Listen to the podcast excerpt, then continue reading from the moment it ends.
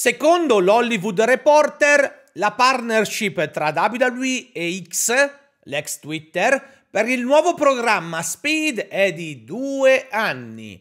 Ad ora i dettagli economici dell'accordo non sono stati resi di pubblico dominio.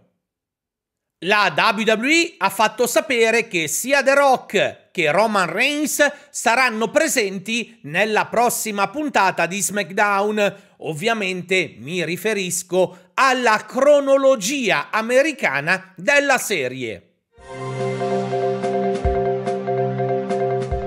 Sol Ruka è tornata finalmente a lottare e lo ha fatto nel live event di NXT di ieri sera, venerdì 9 febbraio. La ragazza era ferma dallo scorso aprile a causa di un infortunio al legamento crociato anteriore.